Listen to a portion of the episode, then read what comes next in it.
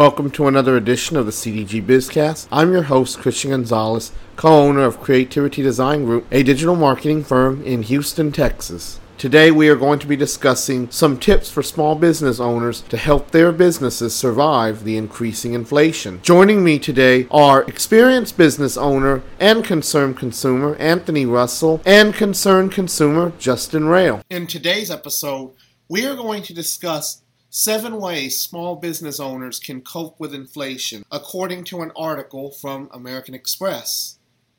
So, Anthony, as an experienced business owner yourself, please tell me, tell me more about how you have seen inflation affect some of your previous business ventures and what experiences you went through and how you handled such a crisis. So when it comes to small business inflation, basically, it really does affect small business owners. From my personal experience, um, um, you know, I would always budget what my overhead a month in advance, knowing what I need to pay for the upcoming month when it comes with uh, inflation of whether it's cost of my products or it can be something as simple as cost of overhead and utilities and so forth it wound up costing me a part-time employee that I had because uh, I had to cut expenses in order to consume those uh, higher prices that I was paying, whether it be for a product or uh, just the standard overhead as far as uh, rental space and etc. Mm-hmm. Um, plus, uh, you know, I'll, as I mentioned previously on, on another show, uh,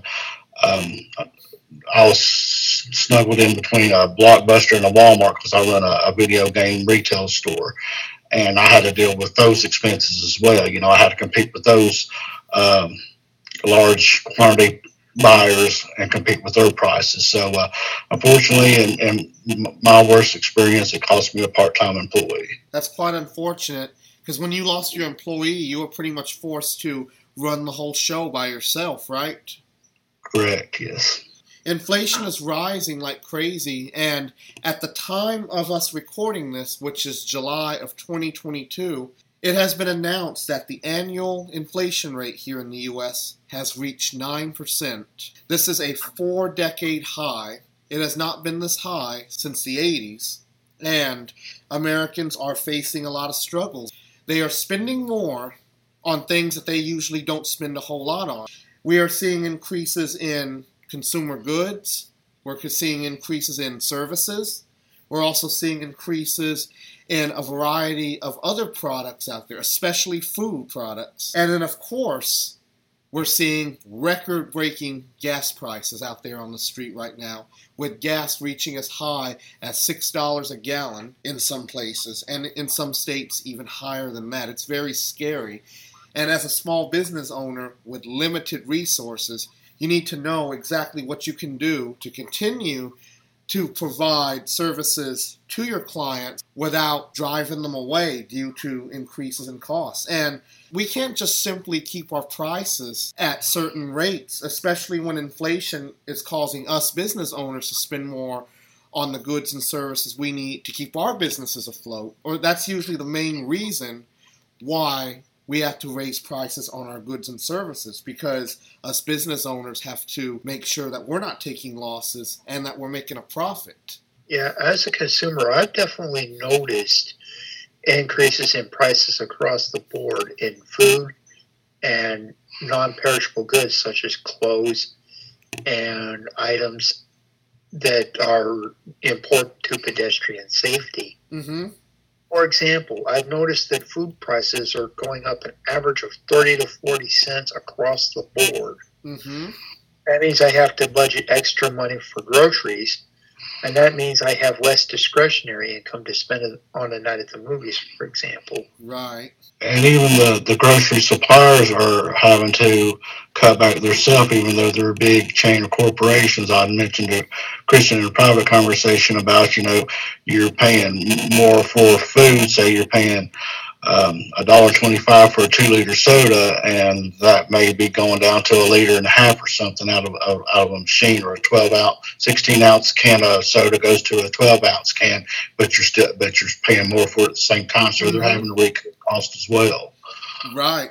That's called shrinkflation. I've noticed that in particular, Walmart's been investing heavily in automation, hence why they've invented the self checkout. Mm-hmm Mm-hmm. so that they don't have to keep as many cashiers on staff. Right. Because a lot of businesses are now hiring door greeters to actually welcome you into the store when you get there, but also to make sure you're not stealing merchandise from the self checkout Right. machine. In fact, what I've learned about retail stores is that to prevent theft at the self checkout lines, what they'll do is they have cameras, and these cameras have special technology within them that can detect if an item somebody is passing along the scanner is actually being scanned. Because some people will try to pull the five finger discount by making it look like they scan the items, but when in fact they have not. They've also done this with cashiers as well, because cashiers will sometimes like to help out their friends and family by pretending that they are paying for something when they are in fact not. They're just trying to fool the camera or whoever's watching the camera into thinking that they scan the item. But now that they have this infrared technology that can detect when people are scanning items or not. It does help save money for the company. Aside from inflation, both internal and external theft does have an impact on the consumer because when somebody steals from you, who pays for it? We do. The consumers pay for it. How? Because the retailer has no choice but to increase their prices. Retailers have to increase their prices in order to make a profit to make up for the losses they incurred because of theft. Exactly. And I wasn't in a situation where I could really adjust my prices. So it resulted in me having to let an employee go in order to keep up with, with this day to day maintenance on everything. Because being in between two superstores, I mean, decreasing my prices to to meet the higher inflation would uh, it would wind up costing me money in the long run. Right. And being sandwiched between two corporations, I mean, personally, if I saw that, I would support your company because you're the small business. I don't need to give my money to Blockbuster or Walmart. You know, Blockbuster's not in business anymore to begin with, but I'm just saying that I always choose to support small businesses first. Those corporations, they're not in the same boat as we are. When you're a small business owner, you rely heavily on your business to feed your families and to make a living and to make sure you're covering your everyday expenses, both related to the business and personal expenses at home. I like to stress all the time to everybody support your small businesses. We need your support. I want to go ahead and discuss some of the main points of this article. Now, this article from American Express is called Seven Ways Small Business Owners Can Cope with Inflation, and it was written by Julie Bawden Davis of Garden Guides Press. And this article covers seven steps that can help a small business handle inflation. And Justin, you mentioned a few minutes ago about automation. This that's actually the first step mentioned on this article. Yes, because if you automate the checkout process, if you're a grocery store, suddenly instead of having eight cashiers and eight registers, you can have you can have two cashiers and a manager acting as loss prevention Mm-hmm. at eight set checkout kiosks. Right. That means you can process six additional customers with minimal additional overhead. Right. You're having your employees wear more than one hat, and then they're able to manage things easier. When you have employees doing more than one thing, it does help cut down on costs of hiring additional employees. Automation is key to any business, really. It doesn't matter if you're a corporation or a small business. Automation will definitely save you in both time and money. In the article, it mentioned about a warehouse that got reorganized with new shelving It doubled the productivity and capa- storage capacity of the warehouse so that they were able to expand operations because they could keep additional inventory on hand for their customers Right. to slow down the rate at which they had to increase prices. Mm-hmm. They did a great job at making sure that their warehouse was streamlined. They were able to save costs right there. You need to streamline and automate all of your everyday processes. Everything should should operate like an assembly line. Every process. When I worked in fast food, Mm-hmm.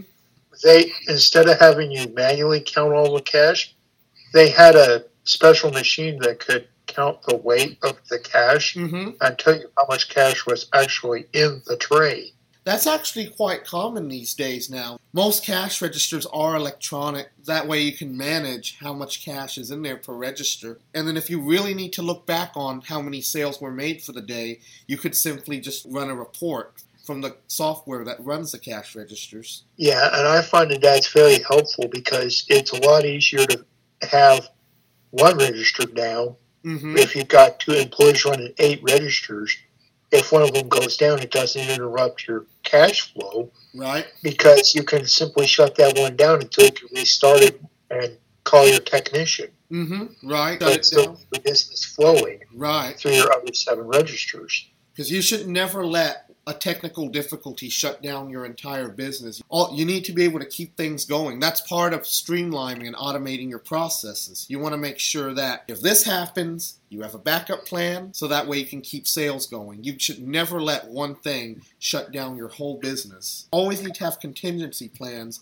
You need to know what to do in the event of an emergency. Which means that not only does your cashier need to know your cashiering, but also it's a good idea to cross train them on how to do technical diagnostics of the cash register should it malfunction so that they can fix it for you.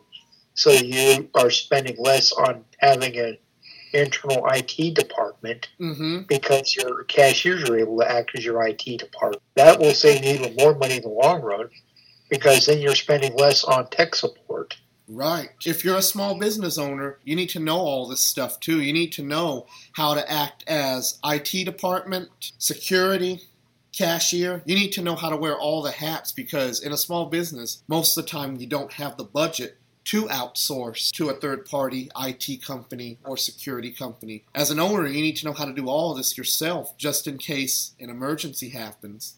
And chances are you don't have several lanes of cash registers like big stores do. So you'll want to have some sort of backup system in place if your main point of sale goes down. I've seen business owners use Square, PayPal, and other different methods of payment. For example, if Square goes down for whatever reason, use Zelle as a backup option. And Zelle's also great too because they don't charge any processing fees. But in general, a streamlined business that's automated by whatever methods you have available will save your company a lot of money. Anywhere where you can save money will help you in the long run because now you're not only losing money by having to spend on hiring more people or outsourcing to third party firms, but it also helps keep prices low too because the more you have to spend on employees and third party sources, the higher you're going to have to increase your prices in order to make a profit. Yeah, because in order to stay in business, every time your costs go up, the cost to your cu- customer has to go up in order to keep you funded. Exactly, exactly. And we discovered that during 2020 when the pandemic started, during the COVID pandemic. A lot of business owners, because they either had to close down or they were only allowed to operate on a limited basis, they had to pass on several costs on to their customers. For example, if you were a hair salon and you had to buy cleaning supplies to keep your chairs and all your equipment clean and sanitized, you would have to increase the cost of your services to pay extra for cleaning supplies and solutions that were required to keep things sanitary because more people were buying soap and hand sanitizing solutions due to the emergency. One thing that I find interesting about the fact that we just had this pandemic that is still ongoing in some areas is that uh, if you are able to promote that the reason that your prices have gone up is because you're spending more money on sanitation for your materials, especially if you're in food service, Mm-hmm. then that's going to play well in the mind of your consumer because they'll think that because you're spending more on sanitation, that you're going to be one of the cleanest places in town to eat, and that will generate return business. That's right.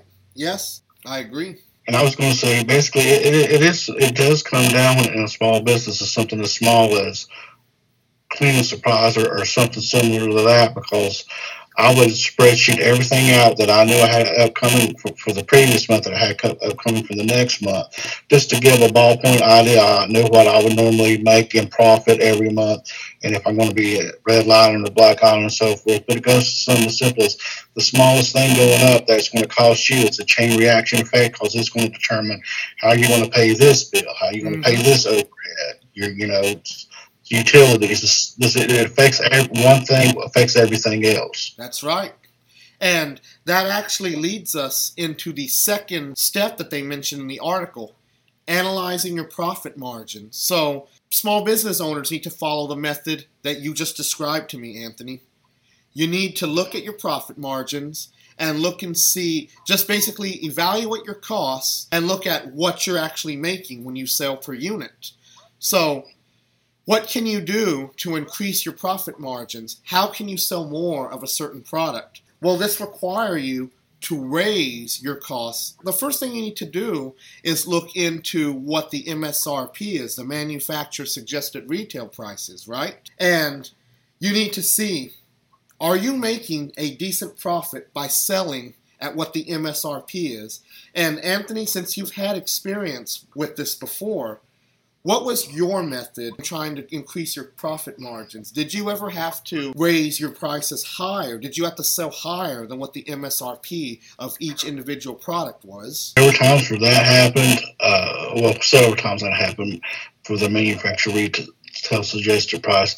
We'll have to sell more because you are a small business. But at the same time, uh, where I was a buy, sell, and trade business, my a lot, a lot of my inventory walked in through the door on its own. So mm-hmm. it, I could still I could still get the same kind of inventory and pay similar to maybe Walmart pricing and so forth. I would have uh, where I could uh, this is you know what I would pay for manufacturer price, where I could get it from my vendor, and then I would have a uh, I buy uh, what I would buy from you as a used person, or I'll give it to you in trade credit and so forth, like you know GameStop and a lot of those places do. So, uh, mm-hmm. uh, yeah, but there were times when it, when it comes to a brand new product, I would have to sell uh, a dollar or two more above the uh, MSRP just to just to make a profit. And um, I, I, mostly, like I said, I did most of my business in used sales and trade-ins because of that. And that definitely benefited your business quite a bit because when you when you are buying trade-ins, it doesn't cost as much as buying wholesale from a vendor because that's two different processes. When you buy from a consumer who's just trying to trade in, you're most likely not going to spend that much because they are bringing in a used product that does not have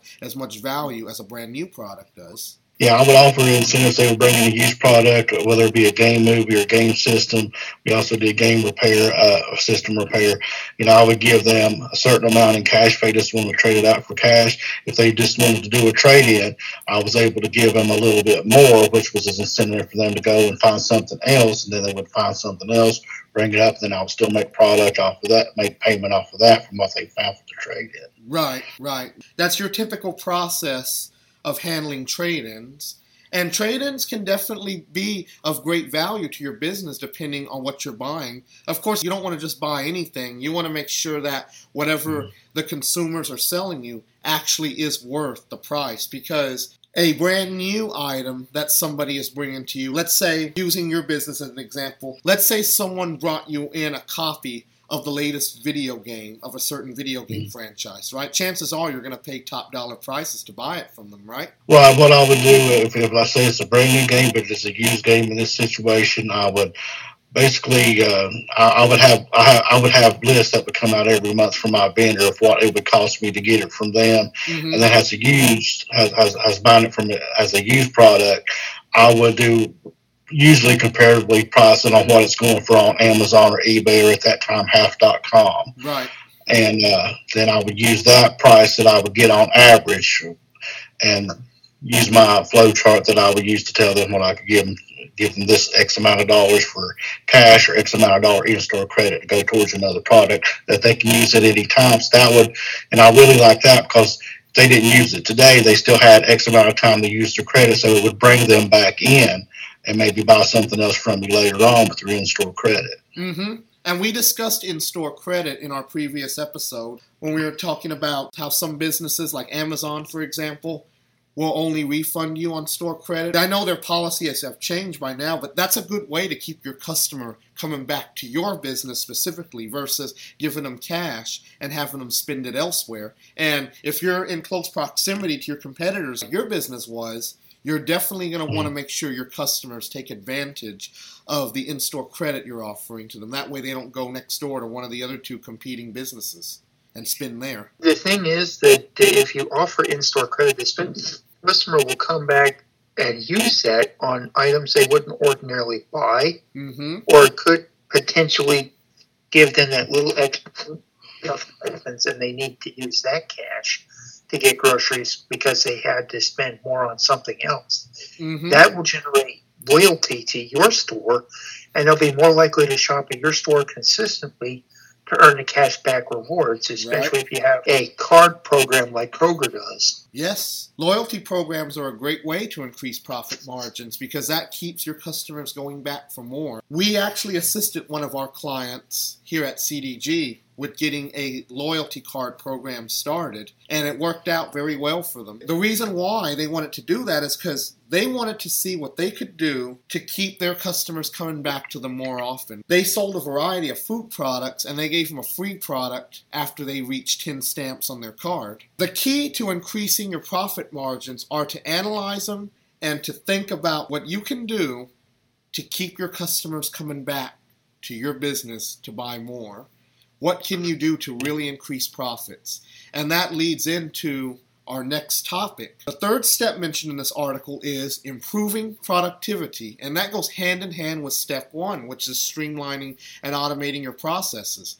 When you streamline and automate your processes, you should also think about what can you do to improve productivity at your business. If you are able to serve your customers at a much faster rate while maintaining accuracy, you know those people are going to be coming back to you for more, especially if you are serving your customers better than your competitor next door is. Yeah, because that's what keeps me going back to my local smartphone repair shop. They always have my device back to me within two hours whenever Mhm. I drop it off, Right? unless it's an overnight repair on a more complicated item. Just by simply satisfying your customers, serving them in a timely manner, and making sure that they always have something to offer to the public that has a lot of value to it, those are all ways you can bring your customers back in for more. Those are all ways you can keep your customers coming back to you, creating repeat customers.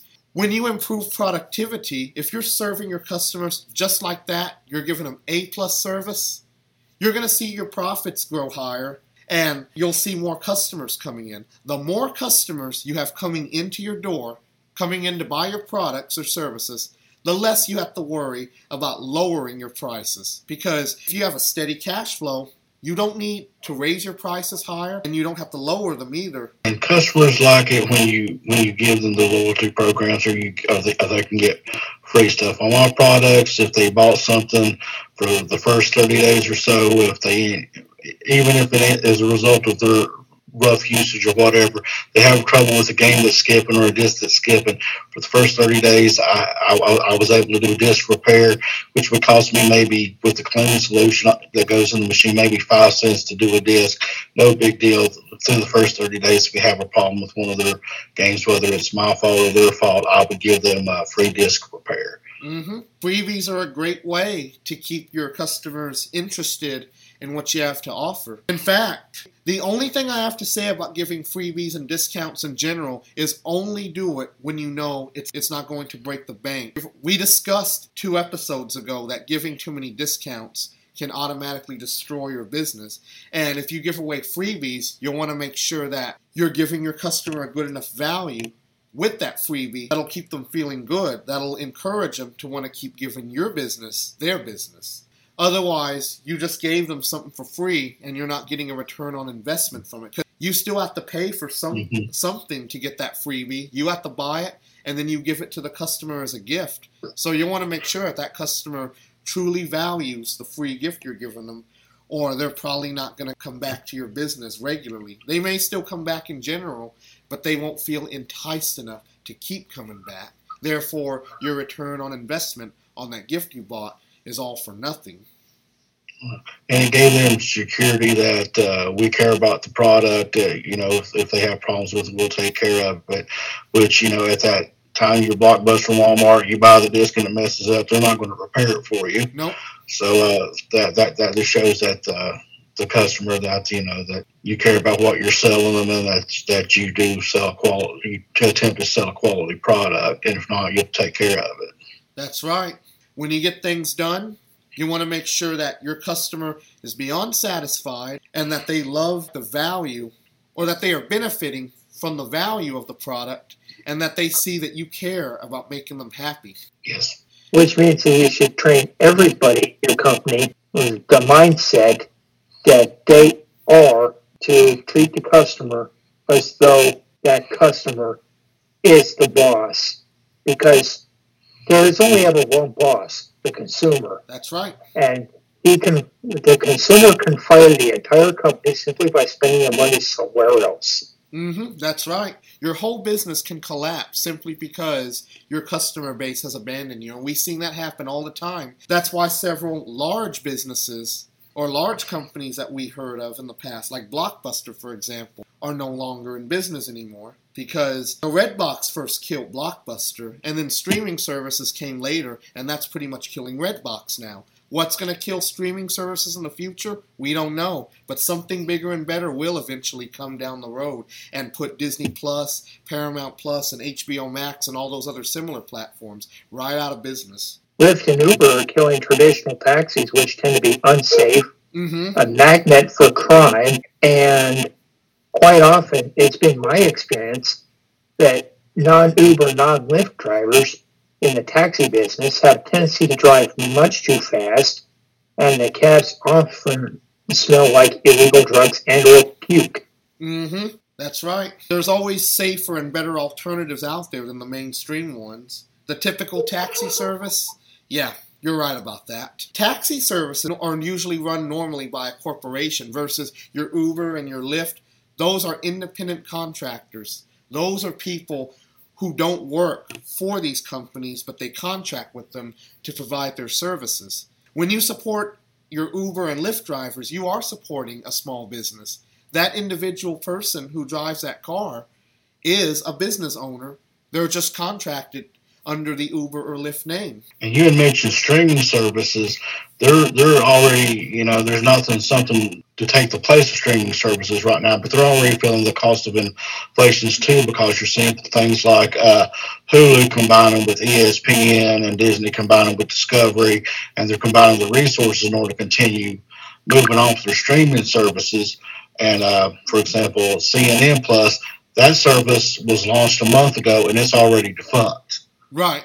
I've heard about that. What happened was that Warner Media, which was owned by AT&T, owner of CNN, was sold to Discovery to form Warner Brothers Discovery, and the new CEO saw no potential in CNN Plus, so it was given the axe. That was the whole Yeah. backstory behind it. I noticed with Androids that some of that an increasing number of the newer Android smartphones are following Apple's lead and ditching the micro SD cards Mm-hmm. because they really don't work that well, especially with Android. And what Mhm. they're doing is just building more capacity onto the default storage in the phone itself, the way Apple does. Mm-hmm. That's right. And what you're describing is exactly what step number four in the article describes to cut expenses when and where possible. And that also includes in the production of the product. So if you don't need that micro SD card, go ahead and scrap it. Chances are the customer is, most likely frustrated with it too because of how problematic it is. I know I've had problems with them myself. You put it in your phone, and then the phone itself can't recognize it or says that it's corrupt, even though it's a brand new card. I have faced that problem myself before. So I am personally glad to see the SD card going the way of the cassette tape. One thing that I've noticed over the years is that uh, the minimum size of a phone you can buy has been increasing steadily. Used to be it was a good deal if you could find a 16 gig. Mm-hmm. These days, if you spend more than $200, the minimum size the phone even comes with is a 128 gig these days, or more than four times as much capacity as the Androids of even just two years ago. Yes, I've, I've noticed that too. The reason why they're doing that is because they want to give customers more value. And that's one thing that we've been stressing. You want to give your customers as much bang for their buck as they possibly can get. And by increasing the storage limit to 128 gigabytes out of the box, that makes the deal look even more attractive. They'll want to buy that new Android phone because of that. Yeah, I actually have a friend that I paid for her new Android, and she was interested in getting the 128 gig because the phone she had was only 32, but I insisted that she get the 512 because that's the one I insisted on paying for, Mm-hmm. so that it would be a phone she would have not just now, but still be happy with when she got all her files loaded onto the new device and finds out that she's still got enough room to update everything all the time and be able to work with OS updates as need be and still have breathing room on the storage space in the phone to work with. Mm-hmm. And, and cell phone companies really need to, like Justin said, incorporate that storage in their phone because it's just like a computer or Windows or anything anything else. You got say, for example, back in the day, you bought a phone with eight gigabytes worth of built-in storage. Well, probably three to four of those gigabytes are going to be. They don't tell you that it's taken away from it because the operating system files it themselves. Mm-hmm. So you're already losing it straight out of the box. You're not getting the full eight gigabytes or or 120, 128, whatever it is. And when it comes to the SD card, well, a lot of people don't realize, yeah, they fail a lot, but some of it can be user error because those SD cards come in classes of one, two, three, and four, and all the way up, I think, maybe 10. That and it has to be a some some of these phones require just a certain class of car that you actually have to shop and look around for, pay attention to. That they don't tell you that. Right. Based on what you said, these cell phone manufacturers have been giving us shrinkflation before the inflation rates ever skyrocketed. They were giving you limited amounts of storage, but still charging you an arm and a leg for that phone. The operating system itself does take up a lot of space, you're right. And then when it comes time to update, and that's important for security reasons, you can't update. The phone doesn't have enough room for it, even if you take the apps off. I've experienced this myself. Yeah, so if uh, have to clear out apps just to try to squeeze it in there. Sometimes it just it, it don't happen, which is why I had to, which is why I went to an SD card for that purpose. They really mm-hmm. just need to. There's no reason why they can't make all this internal storage and, and, and do away with the SD cards. There's no reason why they can't do it. I don't see. Right. Getting rid of SD cards is definitely one way that manufacturers are cutting expenses. And if they want more people to buy the latest iPhone or the latest Samsung phone, they're going to need to find ways to somewhat cut down on production costs. During this period of, of skyrocketing inflation, those phones look attractive in the eyes of the consumer, but do the consumers have the budget to spend on that new device? So you'll want to make sure that you can cut down on production costs by getting rid of little features and things like that. And I want to talk more about cutting expenses. One way that you can keep your prices low for your customer in general or at a moderate rate where you don't have to raise it or lower it and your, your company is still making a decent profit. Look into ways that you can cut down operating expenses for your company. For example, if you don't need to remodel your office, don't remodel your office or your store if it still looks nice. If you're a service business and you can provide certain services remotely that don't require you to attend a physical location, switch over to using Zoom or Amazon Chime and conduct business virtually. For example, CDG, we are a 100% service based business. We don't need to visit our clients to build their websites. They can work with us over Zoom, TeamViewer, a variety of different collaboration platforms, and they still get their services they need. And we can take payments digitally too by using Zelle or PayPal or even over Square. And then, of course, if you do have an office, you can always downsize to one that has less square footage. If you're running a retail store, stop and look at your space. Does it look like you have more space than you actually need? Can you reduce your floor space?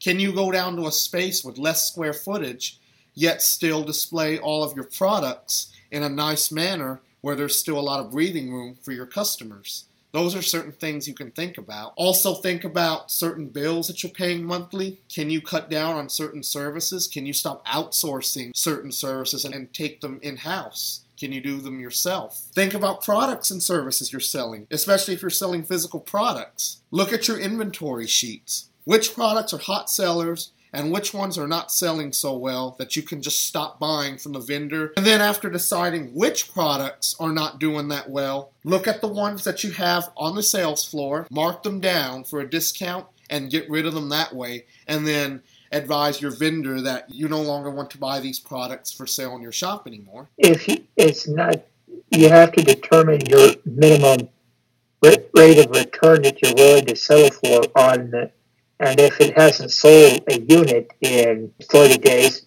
maybe stop buying it from your vendor and Mhm. mark it down, get it cleared out, and buy something else from your vendor that you think would be a better fit for the demographic you target. Right. That's right. One thing I've noticed based on my own observation is that you will see a plethora of different products in the bargain bin or the discount sections at major stores. And these are usually products that are out of season or didn't sell well when they were being sold at regular price. And they're just trying to clear them out so they can make whatever profit they can off of them and move on to the next big item. Because when they take those products off the shelf, they're hoping that they'll have a better product with more value in its place. So the only way that you might be stuck would be if you're contracted with your vendor, with the manufacturer, into buying several units of said product. So at that point, you'll want to talk with your vendor. You'll want to let them know that this product that we're buying from you is not really a hot seller right now. Can we either get out of our agreement to buy these products or can we buy them at a cheaper rate or buy less units of each item? Yeah, because it does not make sense to purchase swimming trunks in December. No. So December is not a month when you typically are going to find items for sale to go swimming in, or at least not stateside. right. Because when it's winter season, nobody's going to want to go to the pool and get wet and freeze. But that's a great idea to do when it's a triple digit heat index outside. Oh, yeah, especially here in the Houston area where it's 101 degrees. When it comes to seasonal merchandise, the best thing to do is just put it for sale at a lower price when it's out of season and then raise it to regular price when it becomes in season again, like swimming supplies. What you'll notice when you go to any retail store is that swimming supplies or anything else related to summer in general, such as grilling supplies, are going to be sold at a much cheaper rate during the winter than they will when they're in season during the summertime. That's a great way to profit seasonally from certain products. And what you'll want to do is just make sure that have some of these supplies on hand if you really want to sell them when they're out of season. Because some people do like to stock up on these supplies when they're out of season, because when they become in season again, they're probably going to sell out. And then your shelves are going to be empty. When they actually want to buy them, they're not going to be there for you to get them. It's just like if you want to do your Christmas shopping in October instead of in December when everything's selling out. Yeah, or stocking up on uh, stuff in July for a Thanksgiving supper in November. Mhm. Sometimes it can make sense to start picking up the shelf stale things like the box of turkey stuffing and the cans of cranberry sauce in September before the big push. Mhm. Yes, you will pay full price. However, that stuff will last for a few months in your pantry and you'll have it when the shelves are bare on the seasonal push. That's right. That that's exactly right.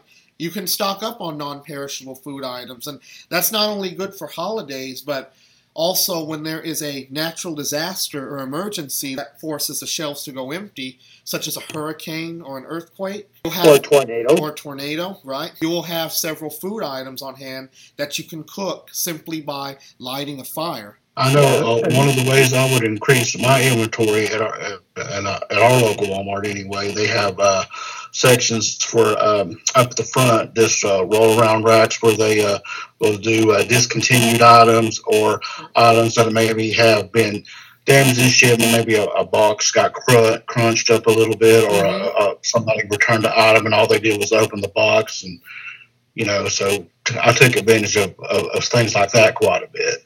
Yes, that's a great way to sell certain items. And for example, if it's just an open box item, maybe the box was open, but the product inside has no defects or damage to it all. It was just simply a return. Maybe it's surplus from customers who bought it but didn't need it. It looks attractive in the eyes of the customer who want to buy that at a discounted rate simply because the box was open. That's a good way to to unload that merchandise that you don't want anymore, especially if it's still in good condition. But in general, when you are buying from your vendors, from your wholesalers, the products that you're going to be putting on the shelf, do an evaluation. Look at what's selling, look at what your hot sellers are, and just put those at the forefront of your business. Advertise them hotly on your website and then have attractive looking displays at your physical storefront of said product so that way when people come in, they can find it easily and they'll buy it. And then you'll watch your profits go even higher because these products are selling like hotcakes. And then you'll probably need to work with your vendor to buy more of these items as the demand continues to increase. And then going back to what I was saying earlier, look at what products are not selling and then inform your vendor that you no longer want to buy this product anymore because they're not selling. The only thing that could stop you from having to buy more units of this unpopular product would be a clause in your contract saying that you have to continue buying up to a certain date. But other than that, you'll just want to make sure that you have your best sellers at the forefront of your business so you can see more profits increase. The more you sell per unit of your hot sellers, the less you'll have to worry about raising the prices on other items in your store because all the profits you're getting from the hot sellers are making up for any losses for products that are not selling on the shelves. Yeah, and the interesting thing about that is, is that if you can identify your, your not selling well enough items and begin cutting your losses, and getting that stuff cleared out for stuff that is going to sell is something you should do at least once a month is to go through your books and figure out what's moved, what's not, what was stolen, what was not, mm-hmm. and figure out how to discourage theft of items that are stolen, especially if they're popular, by having a security system Mm-hmm. and train all of your employees on loss prevention. That's right. I would argue that you should give extra rewards to any employees who act as whistleblowers Mm-hmm. on fellow employees who are committing theft. Right. Big corporations do have loss prevention systems in place like that, where they will reward employees who call the private loss prevention hotline number that the company provides to report potential theft or to investigate theft that's going on by employees at the stores. And usually, what ends up happening is that the employee who reported it does get a nice reward, a nice cash reward, and the employee who was caught, depending on what the policy is, either in, gets prosecuted or just simply fired. I mean, for me personally, I take theft very seriously. It doesn't matter if you stole 50 cents or you stole a million dollars from me. I view it as the same thing and I will prosecute accordingly. I believe strongly in fighting theft because I hate it that much personally. Security is everyone's job at the company. hmm Anybody who doesn't take company security seriously is an employee that needs to move on to a job where they will take it seriously. Exactly. And when you're a small business, theft is something that can, that affects you a great deal. That's right. It doesn't matter if it's internal or external theft. It can kill your business. That's why you want to keep all your employees in check. And it's also important to remind your employees that giving unauthorized discounts to their family and friends, you know, discounts that they did not have authority to give to begin with, that they did not have permission from upper management to give, when they give those discounts, they are committing theft. They might not see it that way, but that's what they're doing. They are stealing directly from your company when they do that because they gave their friend or family member an item at a discounted price. They got 100% of the item. Your company only got a certain amount of the profit for it when they should have been charged full price. Yeah, employees that are doing that, you should terminate with prejudice. Mm-hmm. That's right. And like I told you, because I hate theft so much, I wouldn't just terminate them. I would also prosecute as well. And you know what? That's something that all the big businesses do.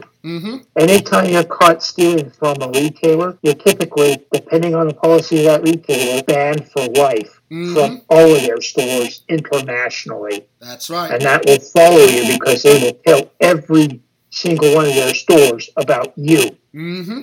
And you won't be able to go anywhere near their stores without getting a free ride in a police car mm-hmm. That's right. I local lockup. I believe in tough justice like that. That's exactly what I think deserves to happen to these thieves. And and then of course they are on the list of employees to never ever rehire. Yep. Whether it has to do with theft or or it has to do with, with products that are just not selling, it's important to pay close attention to your inventory and make sure you have enough items on hand to sell to the public. That'll also help you curb cost as well. The fifth step on this article is stock up on supplies now. If you're in any business, especially if you deal with goods, whether you're selling physical goods or you rely on certain supplies to get the job done, stocking up is going to help you in the long run you won't have to raise your costs on your products or services if you have enough inventory on hand. If you're running short on inventory and you're not selling enough units of a certain item, chances are you're going to have to raise your costs on another item that you have in order to make a profit and use some of that profit to buy more supplies that you need to keep your business going or more units of another product that you sell at the store. Moving from retail to service based businesses, let's say you run a painting company and I'm talking about internal or external painting for homes and businesses. Paint and brushes and labor are all items that you have to pay out of pocket for. So, how do you pay for these items? First, when you get a client, you have to mark up your price accordingly. You need to think how much are your operational costs? And then once you know how much your operational costs are, you can mark up that price accordingly and charge that to your customer. Once you know how much it, to charge the customer, then you just evaluate profit accordingly. You start to look at how much you spent on supplies and labor and then how much you received as profit once the job was done. If you realize that you were spending more, if you realize that more of the money your customer paid you to do this job went to supplies and labor than it did to yourself, then you'll have to increase your profits accordingly. However, if you have enough supplies on hand and it's a job that you can do without any additional employees, you'll profit more from that. So if you have enough of your supplies in your warehouse, or in your storage facility on hand for you to complete a client job, you won't have to raise your costs to your client in order to go and buy more of said supplies. Going back to this example of being a painting business, have several cans of paint on hand of your generic colors. If it's a special color, you'll have no choice but to go and have it mixed. Have several rollers, have several brushes on hand. Make sure you have enough gas in the tank of your truck that you use whenever you go to a job site. I think from there, you should be able to have a nice profitable job. You should see a nice return from this job in general. Having enough supplies on hand definitely means that you don't have to charge as much to your customer. And ultimately, the customer wants to spend as little money as they can get away with mm-hmm. and still get the item legally. Right, that's true. Almost every single time a customer goes shopping, price is going to be something they're worried about. Mm-hmm, that's right. And therefore, if you are the least expensive option, especially if you have some best customer service in town, mm-hmm. you are going to be the one they pick. That's right. And speaking of prices, what, uh, what I would do is uh, it's kind of a mind trickery. So I say if I sold an item for uh, twenty dollars, people are more likely, and believe it or not, because it's, it's just it's just a mind thing. They're more likely if I price it at nineteen ninety eight, which is what I did. Mm-hmm. They're more they're more oh, they're more likely to buy it at nineteen ninety eight than they are at twenty dollars. Right. And that even though it's just two cents, because the the the night the night I think it's the ninety eight that is just more appealing to your brain. That's right. Uh, but I, I, learned that when I had to take a, a, a business course before they, they had, before I started my business, and it, and it does work. Mm-hmm. Yeah, that pricing strategy is called odd even pricing, and it's one of the first things they teach you when you go to business school or when you take any marketing class.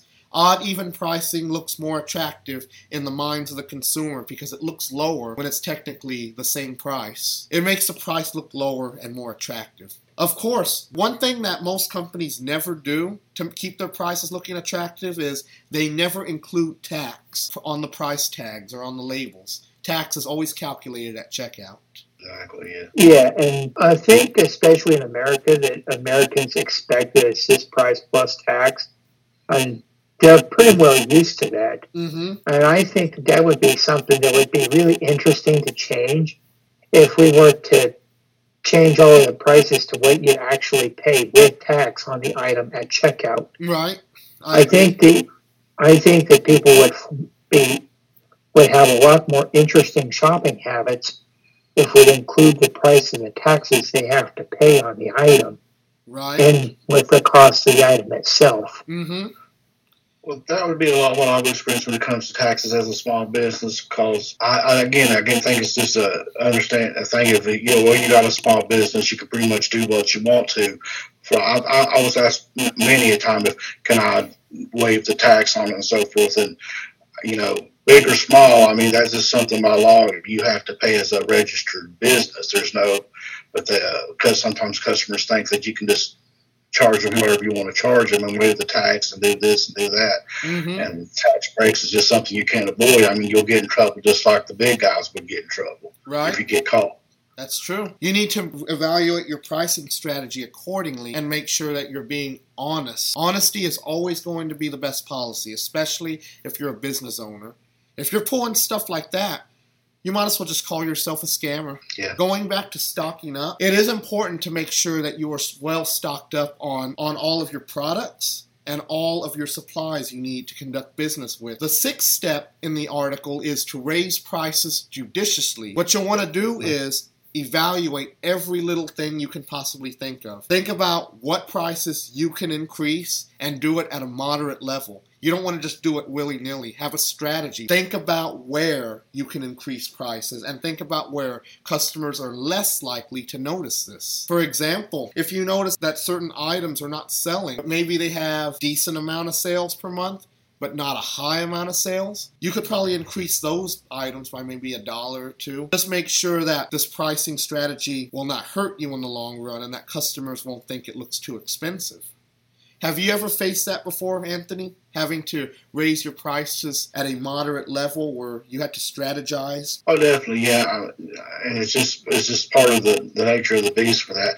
What you you do need to just inch it up by fifty cents a dollar. You don't want to go straight from a, a five dollar raise and so forth.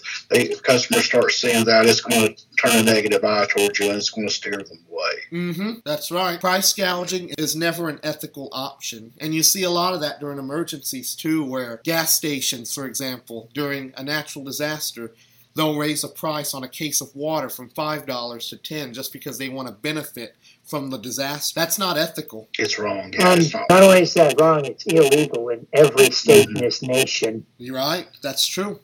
It's illegal. And- It's unethical. All of them, every business owner that's done that, that's been caught, is currently or has done time. Like they And rightfully. they need to be called. Mhm. They need to be called. They rightfully deserve to be behind the bars, right? Exactly. Because if you break the law, expect to pay the consequences. Exactly. Do not break the laws for which you do not want to pay the consequences. Mm-hmm. And like like Christian said, it's just it's, there's just one word for it. It's flat out scamming. It is. You're a scammer when you do that. But Anthony, I did have another question for you. Can you give me an example of what you had to do in terms of raising the prices judiciously, like this article mentions? What item did you have to raise your price on, and what was your strategy in having to do it? And what was your strategy in raising this price? What was your reasoning behind having to do it? uh, video media. We uh, offered audio products. We did CDs and a, uh, a few um, cassette tapes, which of course have been going out and were already going out, but they were still selling.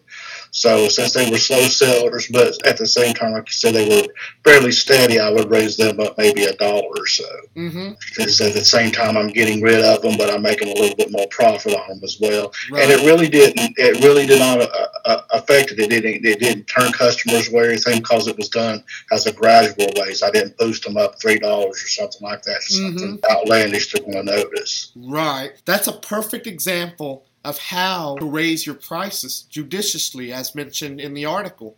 You have to have a strategy, and you did, You did- and it was a modest increment. You didn't just do something crazy. You did it at a way that you knew would work and where customers most likely weren't going to notice, but still found it acceptable, the ones who did. Or I would do it. Or I would say like you know, uh, you get three cassette tapes of your choice for X amount of dollars, which is uh, again kind of a mind trickery thing because you're making profit, but they're not registering that. You're, they're paying a little bit more on, on each individual item. They're Right. thinking, hey, I'm getting this amount of quantity for X amount of dollars. Right, right. You just have to evaluate really how much can you charge per unit and what's the highest you can go without going too high? What's the highest price you can charge per unit that is still acceptable in the eyes of the consumer and you're still able to profit off of it? Because at this point, all you can do is raise your price. You can't cut your prices any lower. As the inflation rate gets higher, all you can do is just raise prices on your own items. There's just so many factors involved. I mean, it's a trickle. It's a trickle down effect. You're, you're at the same time you're clearing out inventory that's not selling as, as, as some of your popular stuff, but you're also making room so you can add popular stuff that is selling and have more room to display that. Right. How many times in your case did you have to do a shelf pull, remove the items that weren't selling, and move them to the stock room because they weren't selling so you could put the more popular items up front? Probably I would do that maybe three times a year, Mm-hmm. like that.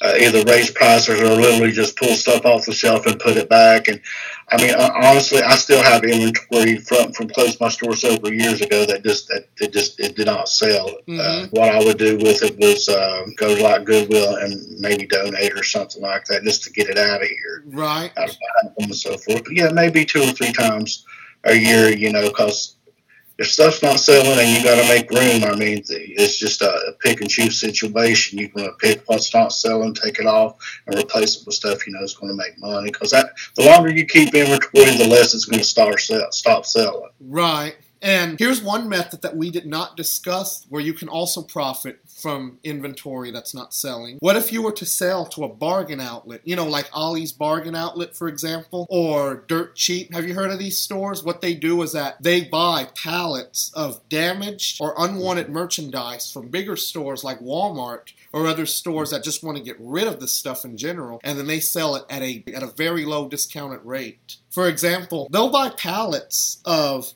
stuff from the discount aisles that didn't sell, or pallets full of damaged merchandise. Maybe they have TVs that have cracked screens or are missing remote controls and stuff like that. That's what these types of stores do. They don't care about the condition of it, they just buy it and they try to resell it to the consumer. Yeah, we have places like that here. We have we have a couple of Ollie's, and then we have another big store here called Bargain Bin that does the exact same thing. But Right. Ollie's is more for stuff that they'll they'll they'll buy. They're, they're do they do pallet sales where stuff actually works. There's more like warehouse sales or so forth, and the bargain is Yeah. more like you know this got damaged, missed remote, like you said, or it's a little bit of damage but Right. still works. Mm-hmm. Now, Ollie's tends to buy a lot of uh, factory overruns as well. Yeah, So it's pretty much first rate merchandise. Mostly what I've found with my own experiences with Ollie's merchandise when I've bought there is that most of the damage is just cosmetic damage. Mm-hmm. Scratch and dent returns that other stores couldn't sell. Right.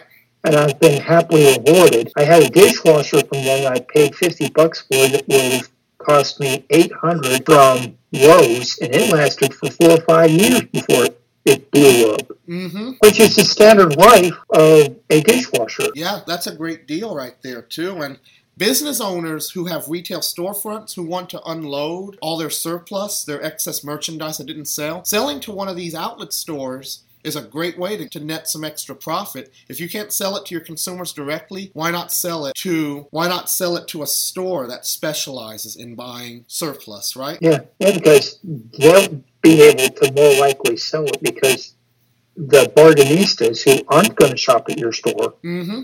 Are the kind of shopper that will shop at their store and buy it from them. I'll buy it at a discounted rate, but they'll still pay for it. Right. Where they're not going to shop at yours because that particular consumer is going to view you as way too expensive. Right. And more often than not, they're going to be somebody that wouldn't shop at your store anyway Right. if you're charging retail price because most of the time, if they're shopping at somewhere like Ollie's or Goodwill, they ain't got the funds to shop at a place like Walmart. True. As business owners, when you sell to one of these outlet stores, it's still a win win situation because you're getting money for the products that you're trying to unload but couldn't sell in your storefront. And then the store you're selling to will eventually net a profit from it too once they mark it down and put it on their shelves. So, in the age of inflation, I encourage business owners to evaluate what they currently have and then look for what they can raise a price on on a moderate level and then try to unload merchandise that you are certain is not going to sell. Don't just sell it to Ollie's or a similar store. Try to see if you could sell it within your storefront first at a discounted rate. And then if you feel that it's just not selling and it's just collecting dust in your stockroom, go ahead and try to sell to a surplus outlet. Let's go ahead and cover the final step that the article discusses, which is be ready for new customers. The first sentence of the first paragraph under this step says inflation automatically creates new customer segments, so go after them. So I think that's a very self explanatory sentence. You are getting more customer segments due to inflation. These newer customer segments are people who are looking for a deal. They are looking for a break. Chances are you will have to start targeting lower income markets because of this. That's basically what they're saying. Right. Uh, and what I would notice, I, I sort of did that as well. What I would notice is uh, when uh, inflation would, would, would start taking place, that's when people started coming in to me to sell their, their products, or my inventory started coming in because unfortunately they may have needed some money. Mm-hmm. Uh, because of the rise of cost of living. So that would benefit me because my my, my probably 45 50% of my stock would would be walks in through the door when I, I buy it or trade it for something. So that that would benefit me when inflation prices would go up at Walmart or someplace Mhm. like that. That's right. They couldn't afford to go over there, so they came to your store. And like Justin said, it drew them where they, they can't do Walmart, they'll come to me because, you know, hopefully for a better deal or, or, or to trade something where they can't do that elsewhere. Right. That's an example of creating a new customer base. You will have to start segmenting again and reevaluating your marketing strategy. You're going to have to start thinking about whether you're losing customers because your prices are just not within their budget, within your normal target audience's budget. But what can you do to segment your target audience to include these newer markets who are cost cutting? Who are trying to get a good deal, who are trying to get a break. Once you know that your original target audience is no longer attainable, then you need to start focusing on other markets or on other audience groups that are, in fact, attainable. And this might mean having to move your storefront out of where you're at now to another location that is within the area that matches these newer demographics. Yeah, because you've always got to follow where your customer is going. That's right. Because if you're not located conveniently to their house, which most of the time most consumers refuse to travel more than 45 minutes from their house to shop or work. Mm-hmm. Yeah, that's right. I don't like to shop too far away. I was just saying, I know back in my store was open back in the early 2000s when the internet was still kind of still in the process of coming to age, especially with the uh, internet shopping. So, uh, uh, what benefited me was I actually uh, went open up an Amazon store because that's where people are starting to turn more to for better prices and so forth as Mhm. shopping online. That, of course, obviously, that's took taken off. That's right. But uh, that was that, that, that probably brought in maybe 25% of my sales. That also raises an important point that I wanted to cover as well. When you're selling online, you may have no choice but to increase your prices a little bit there too, because now you have to cover Mhm. shipping costs. And they are out shipping fees that these the, the companies eBay and Amazon they're- outrageous. And plus nowadays it's even harder because uh, as a few months ago, media mail rates and first class mail went up uh, nine percent Yeah, just and, recently. and that's due to the inflation rate we're facing right now. That's why. Mm-hmm.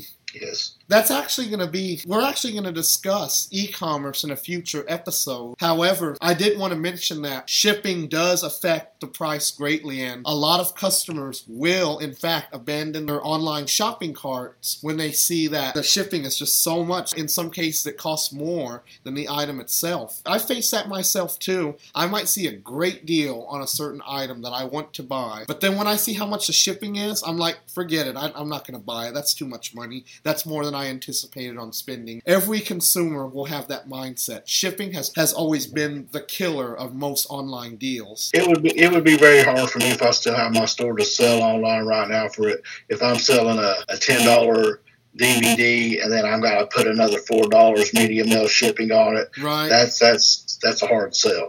That is a hard sell. The best thing you could do would be if you're selling to your local audience is just to offer in-store pickup where they buy online, then come to the store to pick it up. But in terms of, of selling nationally, yeah. I I see what you mean. It, it, it would be very expensive. The sad truth is that due to this 9% inflation rate, it's going to be hard to keep costs low. In general, you'll have to increase how much you're selling per unit per product. And then you're going to have to factor in shipping expenses. Shipping prices are not only affected by the inflation rate, but also by these crazy sky high gas prices we're facing right now. Exactly. I mean, it's either it's either going to be pick up your quantity that you're selling to make up for the loss that you're going to have to take because because of the higher shipping rates. You're probably going to have to lower the, the cost of your actual product. That's right. When it comes to lowering the price of your products, make sure it's only at a gradual rate where you'll still make a profit. Otherwise, If you're selling for less than what it costs to manufacture the product, you're dumping the product. That's what dumping means to sell a product for less than what it costs to manufacture it. So you don't want to dump your products. You want to make sure that you lower it to where it's reasonable to where your customer base can afford it, but you, the business owner, are still making a profit. You never want to lower your pro- to the point to where you're not making a profit. The only time companies ever do that is when they have so much of one item that they they just really want to get rid of it and they're willing to just sell it at throwaway prices. Dumping is not an ideal business strategy. It's it's it's, it's basically just a waste. It is. That's when you lose out on money. You're not making a profit. Your return on investment. I even look as a as a break even sale. I even look at that in a way as a waste as well because I mean it's it's a waste of your time. It is. To sell a product for what you bought it for, or what mm-hmm. you're paying for. Right. It doesn't make sense to spend a certain amount of dollars per unit only to sell at a much less price than what you paid to obtain them in the first place. Like I just said, the only time that businesses do that is when they have so much of one product that they just want to get rid of it. They don't care at this point. They don't care if they make a profit. They just want it gone. Right. I've been in that situation, unfortunately, just to just to get it out. What were you selling? What was it specifically that you were trying to unload? Uh, I had like a certain I forget what what title it was, but I had just way much overstock on, on a certain specific VHS at the time because we, that that was still in back in the early 2000s, and. Mm-hmm I, I think I bundled all, all, I have several titles where I have multiple copies of it, and it just kind of happened that way. Uh, what used to sell didn't sell, but I would bundle it like you know get four VHS for five, eight dollars or something like that. So mm-hmm. I, would mm-hmm. do, I would do it that way, so I could have because VHS took up they, they take up a lot of room. They do. It's not like a CD, a little compact CD, but right. yeah, that that that's what I would do pretty much for that situation. Yeah, you are utilizing bundling, which is a great strategy to sell certain things. When you bundle, you're giving your customers more value. If they pay one price for X amount of items, then they're going to be leaving your store satisfied. They are able to stretch their dollar to the best of their ability. And that's what you want to do. And during this period of inflation, do whatever you can or offer to your customers whatever you can to stretch their dollar and get the most value. It kind of goes back to that 19.99 versus $20. You know, they're saying, well, they're thinking I'm getting all this stuff for this one flat price. Right, know? that's right. The $20, the odd even pricing is always a great way to help make your deals look more attractive. Pretty much every store utilizes that pricing strategy. Have you ever seen a price tag that flat out said $20 or $50? It's always $49.99, $19.99, right? You don't see prices like that at a, at, a, at a flea market or a Goodwill or something, where they're probably not doing taxes or anything like that. Mm-hmm. In, in, in, a flea market type environment, that's probably a little bit better pricing strategy. Yeah, in my yeah, opinion. That's true. Bundling is an easy way to get your customers to buy more product at a slightly increased cost mm-hmm. because they'll believe they're getting a better deal. Mm-hmm, that's right. When you bundle products and services in general, it's always going to look more attractive in the eyes of the consumer because they think that they are paying one really low price or just one reasonable price in general to get more items, especially if you can do like a buy one, get one free sale or buy two for the price of one. It looks attractive, doesn't it? It's hard to resist. Yeah. I've always felt that bundling is a strategy that many business owners should utilize, and too many of them don't. Probably because they don't have the profit margins to do it. If you look at your profit margins and bundling looks allowable, I would say go for it. You'll just see more customers in general. You only want to do that though if you know for sure that your profit margin will allow it. I can't stress that enough because you don't want to just give away extra services for nothing. That can be very dangerous. That'll hurt your profit. That'll hurt your overall bottom line. You'll realize that you're taking losses because you gave away two products for free by charging one price for the main product and then just giving the other two with it. You have to make sure that the price you charge somewhat covers everything in the bundle. Well, if you give too many discounts, it will put your business out of business. Mm-hmm. So they should be used as a judicious tool on inventory that you need gone. Right. We discussed that a few episodes ago about how giving too many discounts is, is very dangerous. I'm going to go ahead and close out the show by saying this. Remember that raising your prices to fight inflation comes at a cost. You want to do it with a strategy. You don't want to just lower prices or raise prices willy nilly. You want to make sure that you're raising your prices to the point to where you are not scaring your customer away. It's still reasonable and that you're still making a profit overall versus using such price increases to simply pay for operating expenses. And then always remember to refine your marketing strategy accordingly. Make sure that you retweak your strategy to include people who are most likely to buy your products at the higher rate. The sad truth is that you're going to lose customers because of inflation. You are going to run into customers who are no longer going to be able to afford your product at the price you are selling it at. As the inflation rate rises, they are going to be looking for alternatives, so you're going to want to target people who will buy your product at the higher rate. You may want to target higher income demographics, or you may want to target people with a lower income demographic where you know you could still sell at a reasonable rate that they can afford where you're not taking a loss. And those are my final words on the subject. I want all business owners to handle inflation strategically. You don't want to just make decisions that'll end up hurting you in the long run because you want to stay in business. We want to see small business owners stay afloat. We don't want to see them collapse because of inflation. I want to thank you both for joining me on the show. Y'all both had some great uh, insight. I'm glad I was able to talk to both a business owner with a storefront and a consumer, both who have experiences and examples to share. Oh, thank you. Thanks for having us on. Thanks. It was a pleasure.